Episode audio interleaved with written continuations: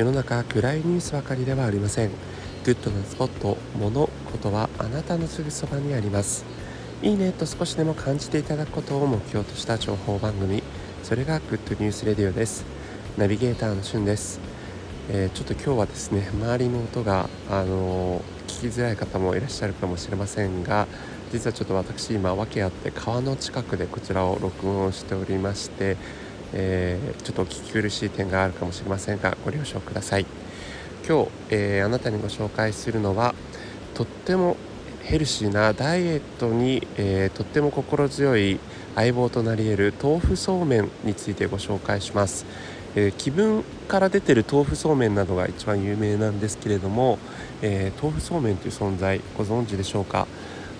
ダイエットの見方としてこれまでね、こんにゃく麺とかも、出てきたんですけど、最近すごく注目されているのがこの豆腐そうめんになっています。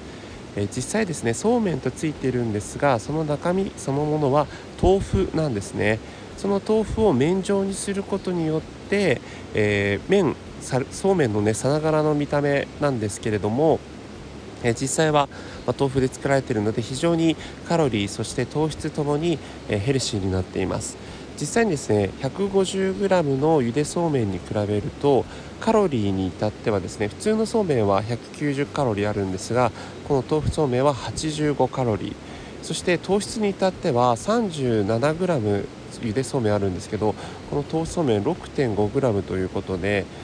約6分の1ぐらいの糖質に抑えられるんですね。なので、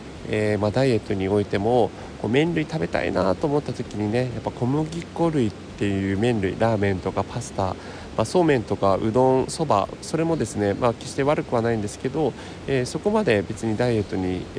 向いているかというとそうではないというものに対して、この豆腐そうめんに関してはですね、カロリーそして、糖質ともにとてもダイエットに向いているというような素材になっています。で、実際これね、買っ